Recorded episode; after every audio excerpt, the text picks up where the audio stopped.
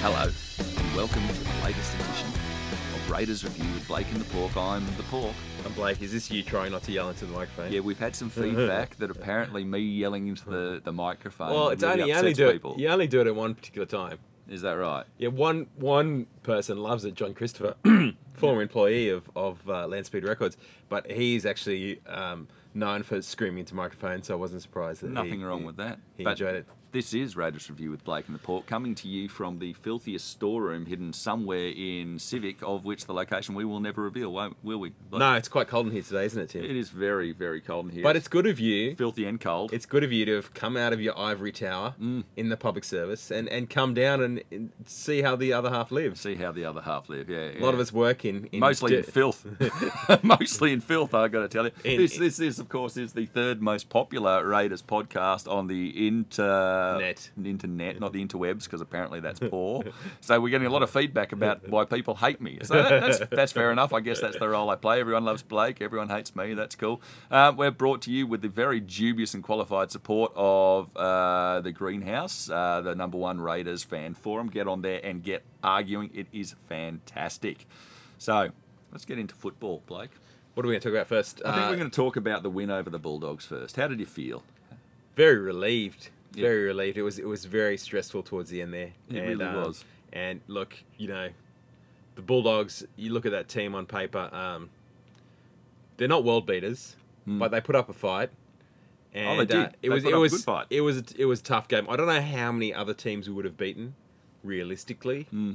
with with the team. Because I mean, let's face it, our team on paper was was looking pretty pretty weak too. Hmm, And uh, it was, uh, you know, the inclusion of John Bateman, the comeback, I think was massive for us. Hmm. Apart from um, not only what he he did on the field, I just think his presence would have lifted the, Oh, other, yeah. the rest of the troops. And uh, I agree with that. Look, I, I think the thing about John Bateman is this: um, he gives the opposition no peace. When he's got the ball in his hand, he gives the opposition no peace. They're constantly having to say, "My God, here he comes again." And when they've got the ball in their hands, he gives the opposition no peace. He is always in their face. He's 80 minutes worth of absolute trouble, and and he's just brilliant. And he's our 80 minutes of trouble. And once more, we love John Bateman, don't we? Here.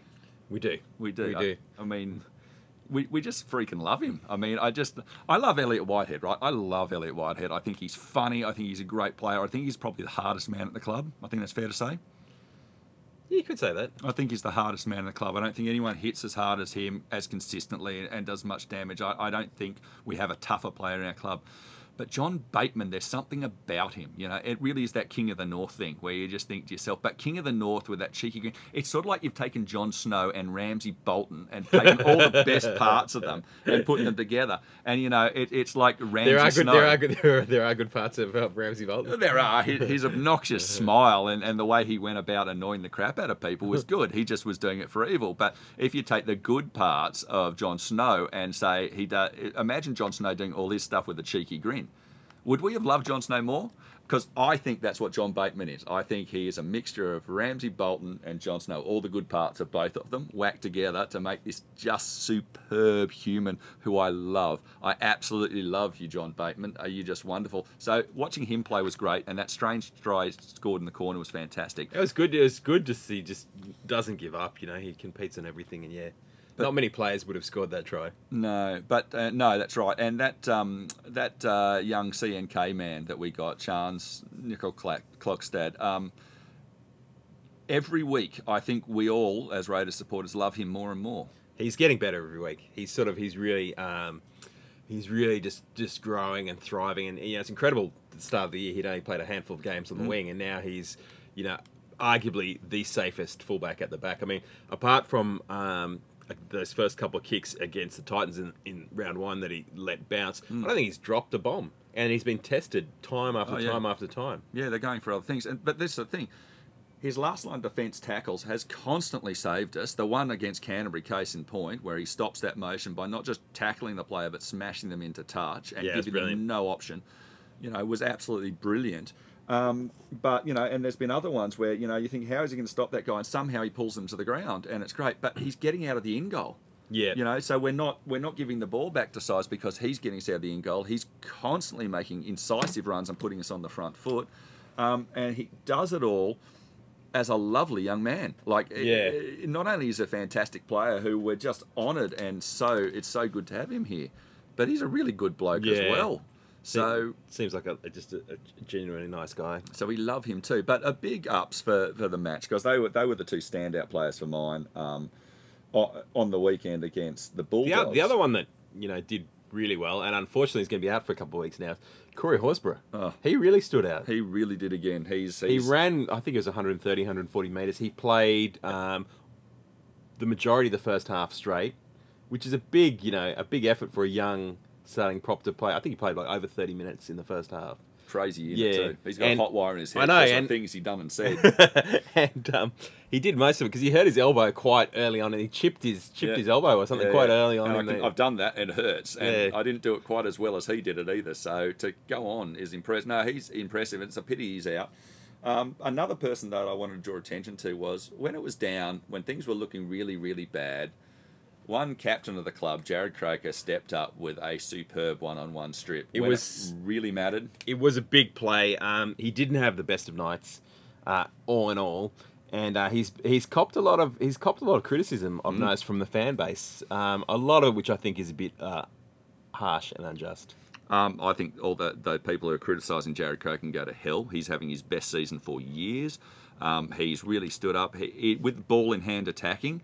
He hasn't been this good since 2016. Yeah. Um, and in defence, He had know, a couple of poor reads against. He's had a couple of poor reads, but in, in general, his defence has been really good. And a lot of what his issues are in defence is he's still getting used to a constantly reshuffled bloody defensive line because Yeah. people are constantly in and out. Um, no, you, we won't be harassing Jarrod Croker at all. Not on this podcast.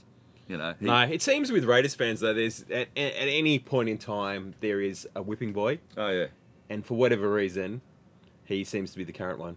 yeah. Well, I think that's unjust and unfair. And in fact, in our side at this present moment, if I was going to have a whipping boy, Be Sam um, Williams. No, it would not be Sammy Williams. Sammy Williams' is tackling efficiency. He's making more tackles than pretty much any other half in the in the, the league. Yeah, because they run at him so much. He Yeah, wasn't but- again. He and was he's missing sweet FA. he was he was targeted a lot against the Bulldogs, and they did consistently make a lot of a lot of yardage. I mean, he wasn't totally um, missing the tackles, but he he's not. It takes a lot for him to bring the players down. So they were making a lot of meters, and they were getting a lot of quick play the balls. Look, Ricky Stuart's put his flags on the mast by this week, and the number seven jersey is Sam Williams, not Aidan Sezer, and and that's Look, you know the- like and Ricky Stuart puts a, an absolute premium on defence.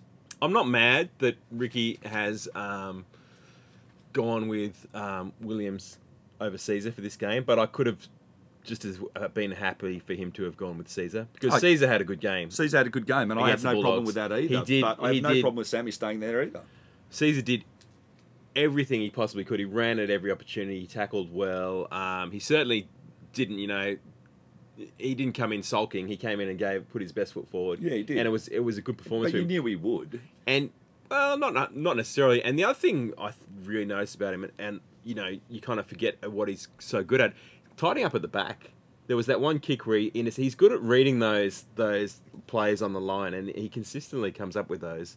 And it was evident again in that game. Yeah, no, and he's got a lot to offer, and and like I, I reckon it could have gone either way for who was going to wear the seven jumper this week, um, and I think he did. I think Sezer did really well, um, but uh, if I was going to be mad at any player at this present moment, it would be Hudson Young, um, because you know there's no need for it, Hutto.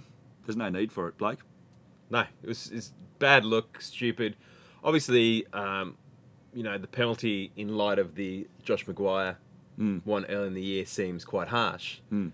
Like, I if if McGuire had got five weeks, I'd be totally cool Totally with Hudson cool. Young getting five weeks. But it's just the the glaring inconsistency which happens in the NRL week in week out, which just makes uh, us long suffering fans scratch our heads. But you know what it also does, Blake? It grinds my gears, Blake. It grinds my gears. You know what really grinds my gears? because that inconsistency is is quite quite amazing. Like uh, I've looked into this a little bit, as you can understand, and the reason that Josh McGuire only got a three thousand five hundred dollar fine, and probably one of those really nasty letters from Todd Greenberg saying you've been a naughty boy, um, which is the sort you get when you know try and reef someone's genitals off their body. Looking at you, Kevin Proctor.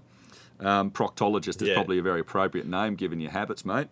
Um, but the only reason it didn't go forward was because Cameron Munster, in spite of the fact he made it very clear that something had happened, when he was asked by the referee, Grant Atkins, at that point, do you want to go on with this complaint? He looked up and he said, no, I don't. It's it's a funny one that, that that whole like you know whether or not you want to make a formal complaint and you Yeah. know because it's like it's not the done thing to do and you're not one of No. the boys if you And- but you. It, I am all for the NRL actually just going on the evidence the same way you know that domestic violence should Yeah. be prosecuted like Yeah. it- just because the victim withdraws their complaint doesn't Yeah. mean it didn't happen and they should be punished. And look, and when you look up in your Cameron Munster and you realise the person just groped your eyes out allegedly, um, well, they got a $3,000 fine, $3,500 fine for it. So something must have happened there. Is your state of origin teammate who you're going to have to go into camp with? Maybe you first suddenly think, you know what, I'm not going to complain about it. But when Cameron Munster then does an interview in the sheds directly after the match and acknowledges, yeah, he got me, but Graham Annesley said, oh, but he didn't go on with the complaint. Well, he clearly didn't go on with the complaint, but the incident clearly happened. So what you're saying is the tree fell in the forest, everyone heard, but as far as you're concerned, no one did. But on the other hand, uh, because Hudson Young went off and did it to Aiden Tolman, who was a upstanding individual as well, we should point out, he's not a grub in any way, shape, or form. Um, and and Aiden Tolman rightly gets up and says this happened.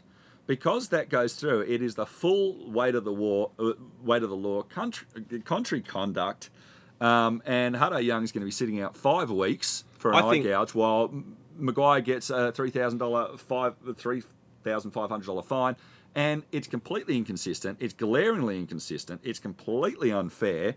Um, you can't operate this where clubs are trying to make money out of the system and have such inequity in the system because if you do, you're a bunch of incompetent fucking morons who don't give a fuck. And it grinds my gears, Blake. It grinds my gears. The thing I don't understand is why the club didn't fight it. Because I think when because he, I, I think all the evidence was there that he did it. I'm not Well, arguing in- whether he did it or not. I'm arguing the fact that we saw someone else do the same In- thing and in- get bugger all for it. exactly, and couldn't you bring that up? And um, The, the way the law works is not whether the other person should have got more; it's whether you did it or not. Yeah, I don't know. I don't know. And and, And- as, as far as eye gouges go, it, it was you know it was more it was like a weird facial nose grab rub Well, as opposed to a straight up. I'm going to try and Look, and you can say that at out. no stage was he looking there, but what was his hand doing there, Blake? no, exactly. It's a grubby thing to do, and, and it's something you don't want to see in the game. But the penalty, I think, didn't fit the crime. No. And the fact that um, a bunch of players, former players, well, no, the commentators, penalty didn't fit, fit the precedent. well, anyway, a bunch of former players and commentators said um, that was a bit harsh. Him Yeah. getting five weeks was harsh. I think they should have gone and fought it because at the end of the day, you've got the match review committee, which is one thing. They come with penalty. Mm. Then the actual tribunal or whatever is ex players. Yeah, And so if the sentiment of ex players is that that was a bit harsh, Yeah. he could have got a downgrade. So whether Yeah, whether, but- he- whether if he'd gone there and fought and lost and got five weeks, seven weeks instead of five weeks, I think it was worth rolling the dice that he could have come away with two weeks. You know what I mean? Two or three weeks. yeah, Better- I didn't mind that. I think the the issue they had as much as anything was that it was a bad look, and so if they're going to go fight it, it is actually drawing attention to the fact that what you're actually complaining about here is not that he's done something and he's been penalised it, but he has been penalised differently to someone else. So it puts you in a really bad public relations position. Yeah. And, you know, you've got Andrew Voss coming out in Twitter saying, you know, this is the quote, absolutely staggered by the charge against Raiders, Canberra, Hudson Young in light of the Josh McGuire light penalty earlier this year. Ex- explanation is required for not just Canberra, but all fans. And he's absolutely spot on with that. You know, what was the difference? What was the difference there that made such a huge difference at the end of the day? Because uh, to mine, there wasn't one. And it really did grind my gears and that, but there wasn't a whole lot that could be done.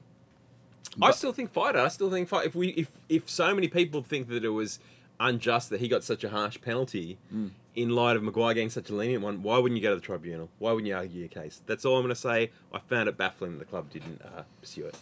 I must say I didn't ask about it, um, but yeah, no, I, I probably would have fought it too. I would have fought all those years ago um, Michael Weyman when he punched Daniel Conn in the face and got sent off for a king hit. When all the evidence showed Daniel Conn, that grubby, grubby, vile little Gold Coast pretty boy that he was, coming flying in, grabbing Weyman around the neck and the tackle, which was completely legal, grappling around his neck, and then putting swinging arms into his face.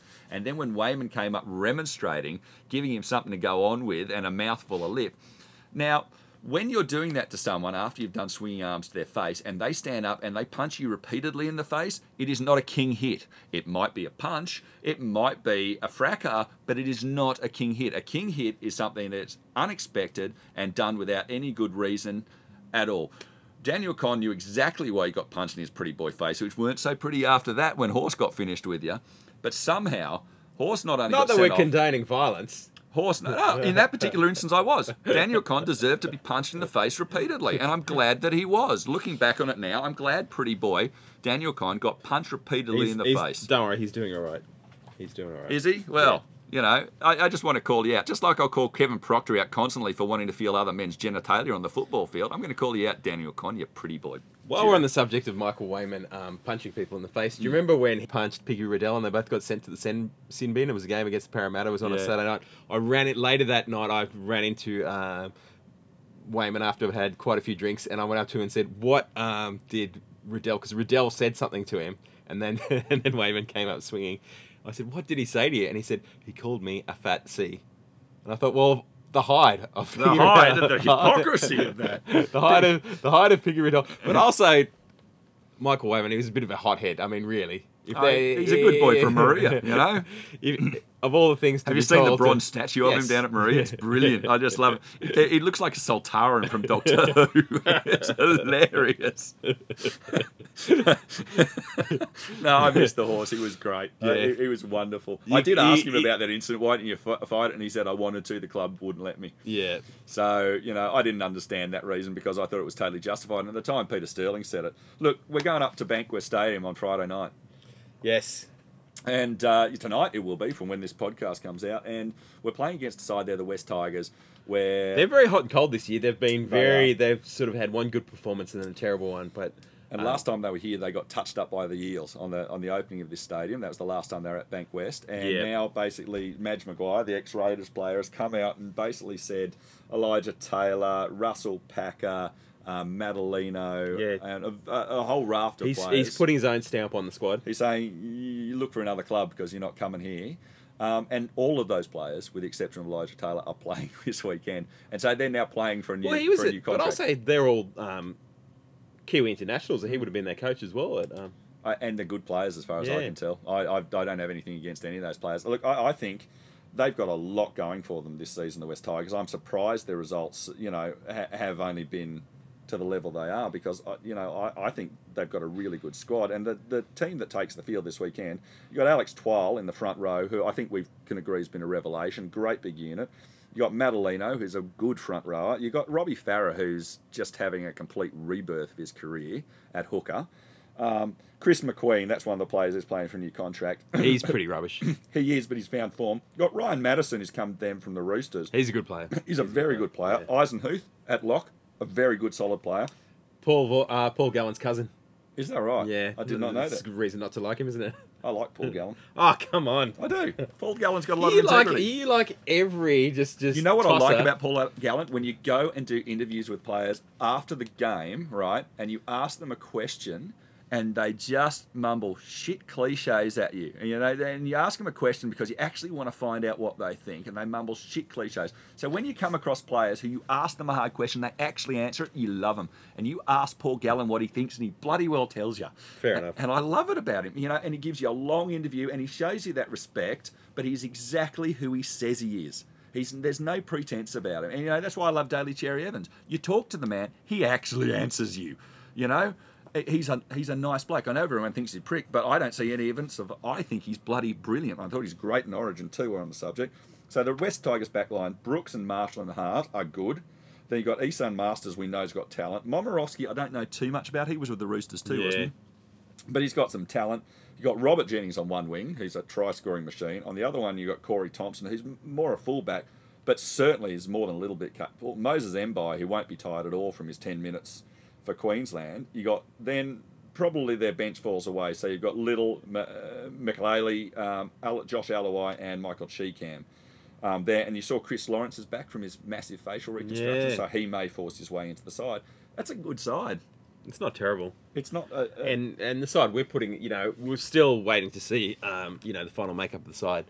post Origin. Are we going to talk about Origin Oh, now? we're going to talk about Origin now. So I mean, I think I think that's you know, How worried were you when Nick Cotric went down clutching his knee? oh, I just I swore a lot. I swore a lot and get, oh, of course, of course. And then when I saw him play, I, I thought he'd gone off.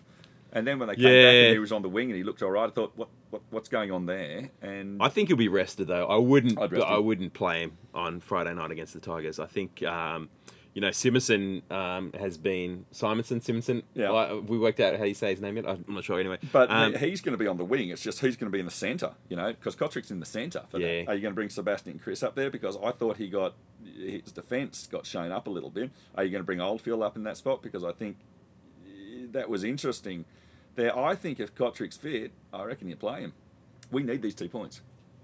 If he's fit, we play him in that match. He got a lot of traffic at him, and he had to do a lot of work in that match. But I reckon he's young enough to come up. We know Papalii can back up. yeah, did- that was, he had, that was a big game for Papalii. That was a that was a brutal.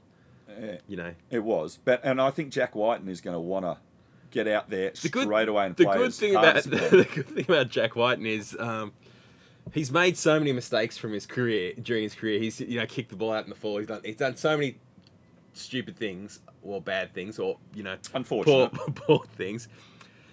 He's a bit like a goldfish. He just moves on.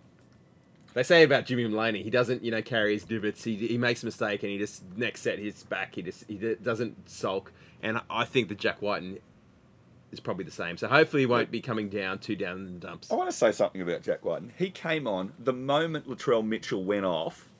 He came on to play five eight while Co- Cody Walker came off at the same moment as Latrell Mitchell got sin binned. So Oh, was- he was- comes on. tough. It was very he comes on onto that left side. All of a sudden, not just being uh, five eight in the biggest bloody match of the year, but being a left centre all at the same time with and also coming at them. I mean, he's on the bench as a utility, so he's got to be prepared to slot in anywhere. He does, but, does he have to do two positions no, and also simultaneously? and also it's probably not the role he thought he was going to play. He probably thought he was going to come in through the middle, you know, and sort of play as a roving lock, whatever how people play those middle yeah, yeah, yeah. that middle role in- in Origin. So yeah, very hard to um, But- suddenly get thrown in that at, at, at that level of intensity and pace and I want to say in defence of that intercept, New South Wales had 12 men on the field. they got to the other end of the field by absolutely grinding it out through a, a, a you know getting a penalty and leapfrogging up, and they were on the attack. And Wighton got that ball and he swept across and he dragged defenders across and went around them, and he'd got to the position where it was a two-on-one with him and Addo Carr, and there was Dane Gagai.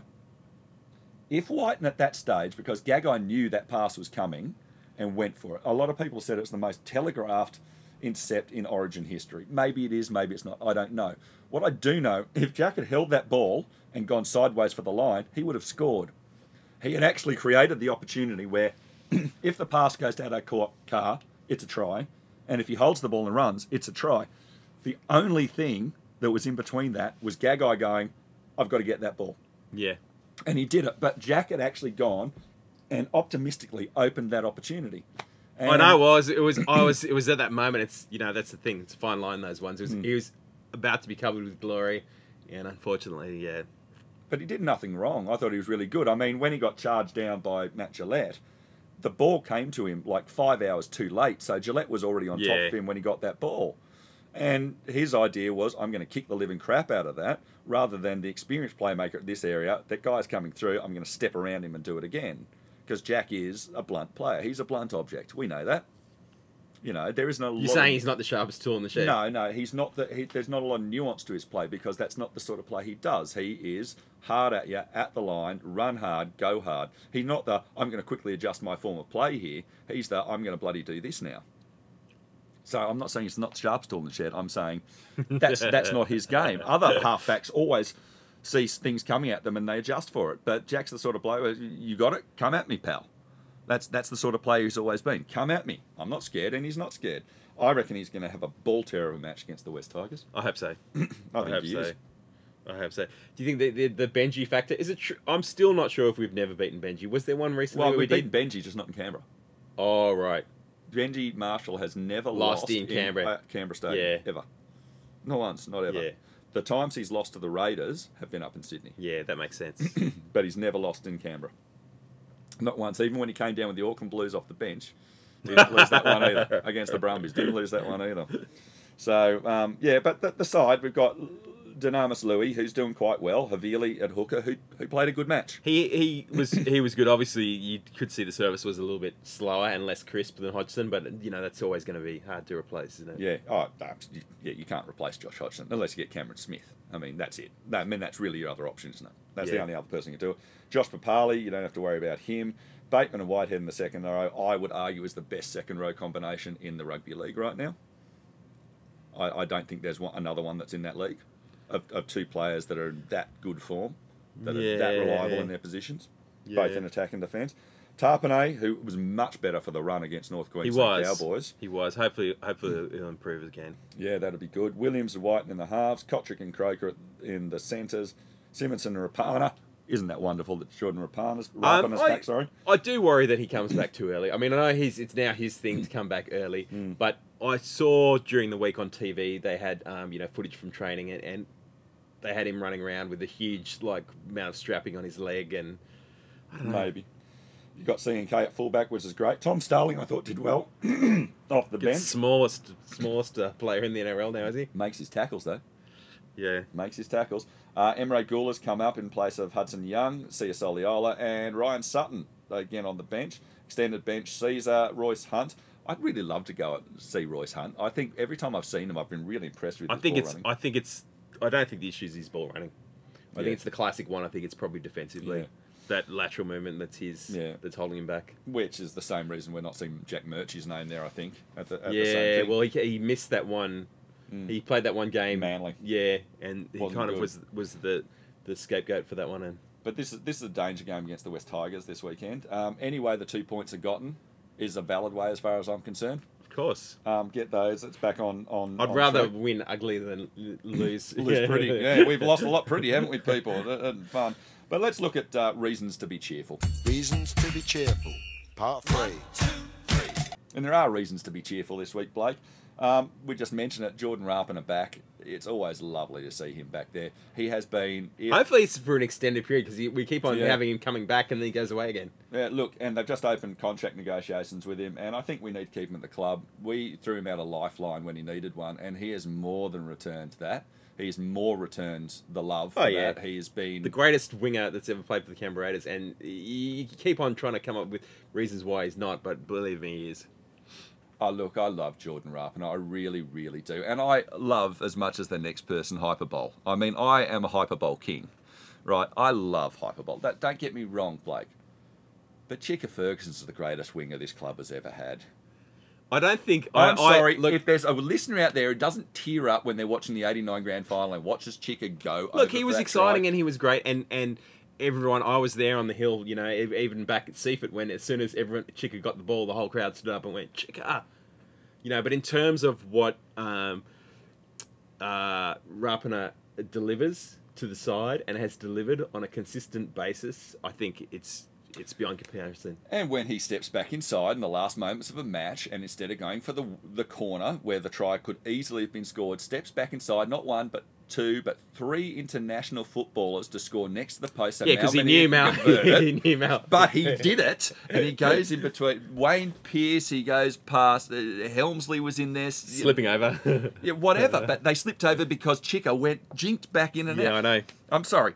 It was, and it was one of the few times that Laurie actually passed him the ball because I used to always go to these games at Seiffert Oval. Mm. Laurie Daley in the centres was such a hog. Oh yeah. He was such a hog, and everyone would be, give it to give it to Chigga, give it to Chigga, and he'd always go himself. Well, the best thing that actually happened in that moment is Laurie Daley doesn't realise it's six again. All right, No, he does not realise that Bill Harrigan's got his head above his thing saying it's six again. because he's got that bandage Yeah, covering his he eyes. knows that he has to get out there and they have to score. That's all he knows. He's and got he so much tape straight his away. He head. gets it and he goes and he throws it over Like a line out. Chicka. Had he seen that it was six again, Laurie Daley might not have passed that ball. There you go. So it'd be very good. Uh, but Rapana back's great. No Origin injuries. Um, Just getting back to Mal's poor kicking in goal kicking Mm. grand finals, I um rewatched the highlights of the 1991 grand final, Mm. and I kind of glossed over at the time because I wasn't really that upset because we won the previous two, and you know, Mm. some people were like, you know. Kicking cats and dogs and getting all upset, and I was like, I was "Oh pretty well." depressed. I was like, "Oh well, you know, you can't win them all." And Penrith are a good team, and you know, Mm. I wasn't devastated by any means. Watching back the highlights of that game, Mal just missed every single conversion. That's why we lost. Hmm. That's why we lost that game. I think he kicked like one out of four or something like that. Yeah, well, Gary Belcher should be kicking. He was a far better kicker, but for some reason he wasn't. Yeah. Well, the, remember the one year that Gary Belcher kicked 88. Uh, while Mal was out pretty Yeah. much for the whole season with his busted arm. Yeah. He was like the top point scorer of He the was. whole of he the was season. the top point scorer of the season. He's a great kicker. And and in 1991, he wasn't the only person in that particular side who was a, a, a recognised converter of the ball. You know, Mark Bell was there as well, and he was a recognised goal kicking player. Yeah, you know, um, interesting. I'll tell you the other interesting thing about watching Mal um, kicking um, or missing all those goals. I was watching it with my son, and he's like, "Why are they using dirt? Why- why- why is he stabbing with his toe? But I will why is say, he kicking with his toe on, a, was- on a pile of dirt? It was 1990 or 91. I can't remember which one it was. I think it was it's 1991. And we were playing Canterbury Bankstown, and we weren't doing very well. And they were grinding it out as they always did because they were a great side, grubby but a great side. That Canterbury Bankstown side of the early 90s. yeah, Cement Gillespie and, And we, oh, what a player! Um, and we hadn't been doing well, and they were up by Dean Pay. Uh, yeah. Oh, what a great player. And they were up by 10 points um, with like five minutes to go. And all of a sudden, the Raiders decided to play. And we got one try under the sticks. And we were four points behind. And literally, with the very last play of the game, on the northern hand, in, in the right hand corner, I on, the, remember we- it. on the western side. Brad Clyde literally put the ball in the very corner of the try line in order to score. And it was all the score was tied up. This is before Golden Point, and the wind was swirling, and the crowd was up because we've been getting crap from Canterbury supporters all day, and the wind was swirling around that. And there's Mal from the sideline with his toe poke kick, kicking to win the match. I know it's the only time I ever saw him kick one from the sideline. I have never seen it. I was right behind him, and he kicked it, and it never looked like missing, and it erupted. The stadium erupted, and I will never forget that moment. It was absolutely outstanding. It was absolutely outstanding. But we need to get on to um, we need to get on to one of the things we did this week, and we called out to you to give us your poetry, your prose, and so on uh, about. Um, CNK and Bateman because we think they're they're worthy of some absolutely fantastic prose. So myself and Blake are going to read some of the best ones. I'm going to start you with the one that I sent. Uh, this is a haiku, which is five syllables, seven syllables, five syllables, Japanese poem that I wrote for our John Bateman. And it goes, How good, John Bateman, Yorkshireman with will of steel. Hail the returned king. What have you got for us now? Uh, would you read your other one as well? Okay, okay, I did this one. Shans Nicole Clark, Clockstad. Who the hell is struggling that? with his name. Yeah, yeah, I am. Who the hell is that player? Our best since the badge. There you go. I came up with a couple myself, Mm-hmm. and uh, as soon as I can find mine. As soon as you can find yours, that's right. Where, I mean, where Uh, could they be? Yes, okay. He came from Wigan to show us all he could play. The man, John Bateman. Yeah, yeah, it's a good one. It's a good one. I wonder if he's had. I wonder if he's had um, prose written about him previously. You know, because Uh, probably. you think. You think? Probably. I'm not sure he would have. I think we might be the very best people. Um, here we go. Here's another one from Blake. Uh, Chansey, is it chance? Better than Edwards or Dufty. We are truly blessed. Yes. It's got a spiritual vibe, that one. It does. It does. It's got a very, very good We got one. we got some others on the on the Facebook page. Uh, Charles Ironside. Well, here's a limerick which seems appropriate for the green team. Chance is our new fullback. Warriors thought he was a hack, but Raiders knew better and sent him a letter, and now we're not handing him back. Nice one, Chuck. That was awesome. Yeah, yeah, yeah. That was very good. Um, John Christopher, who wanted out of New Zealand? Oh, yeah, there once was a kid named Nicoll-Klokstad who wanted out of New Zealand real, real bad. Oh, that's dreadful. A Raiders contract he'd eke. Our spine would be in ahem. Would be in C and K. Oh God, would be in sync. Oh, a finer young fullback we've not had than this lad. That's actually pretty good, John Christopher. And you should have just gone with sync in the stuff rather than yeah. Isn't it? He's he's got a haiku as well. Freezing Canberra before flailing chance dashes. Oh, that's so bad. I can't Under the top knot. That's good. I can't even- That's good. I like it. Whose idea was this segment? Uh, mine, mine. I came up with this one. Uh, we got okay, okay. Matthew Lippiott Sidman has come up with to the victory song from Eight Mile by Eminem, um, which I don't know, so because I haven't seen Eight Mile. You haven't seen Eight Mile. I've never seen Eight Mile. No. You're so white, man. I, I really? You think? I actually went back and looked at my heritage because I was working in Indigenous employment for ages. Yeah, I am the whitest person I've ever met. Um, yeah, it's amazing. Everybody in a Raiders tee, put your Viking clap hands up and follow Beatty E. Everybody in a Raiders tee, put your Viking clan hands up and follow Beatty E. Now, what you know about a sweet Beatty E from the ENG. None of these skills you bout to see come free, so you want to be a sweet bait E, you've got to come, become he if you ever want to be one C. So maybe I'll have to try and edit in some beats or something. or maybe I'll just edit out this whole segment. Yeah, mate. You know, what, what else have we got? What else have we got? I think there's one. I think there's one more. I'm just gonna find it. Hang on a sec. Yeah, Uh, it's yeah, very yeah, amusing anyway. Yeah, yeah, yeah, yeah. Uh, Here we go. Read this one.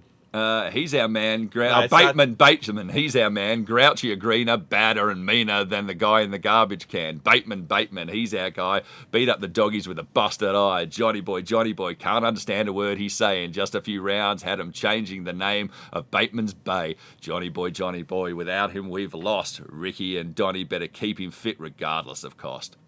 That's a good one. They'll probably stay in there. Yeah. Okay, that's enough for that segment. Uh, I didn't mind that one at all. I think it's very, very good.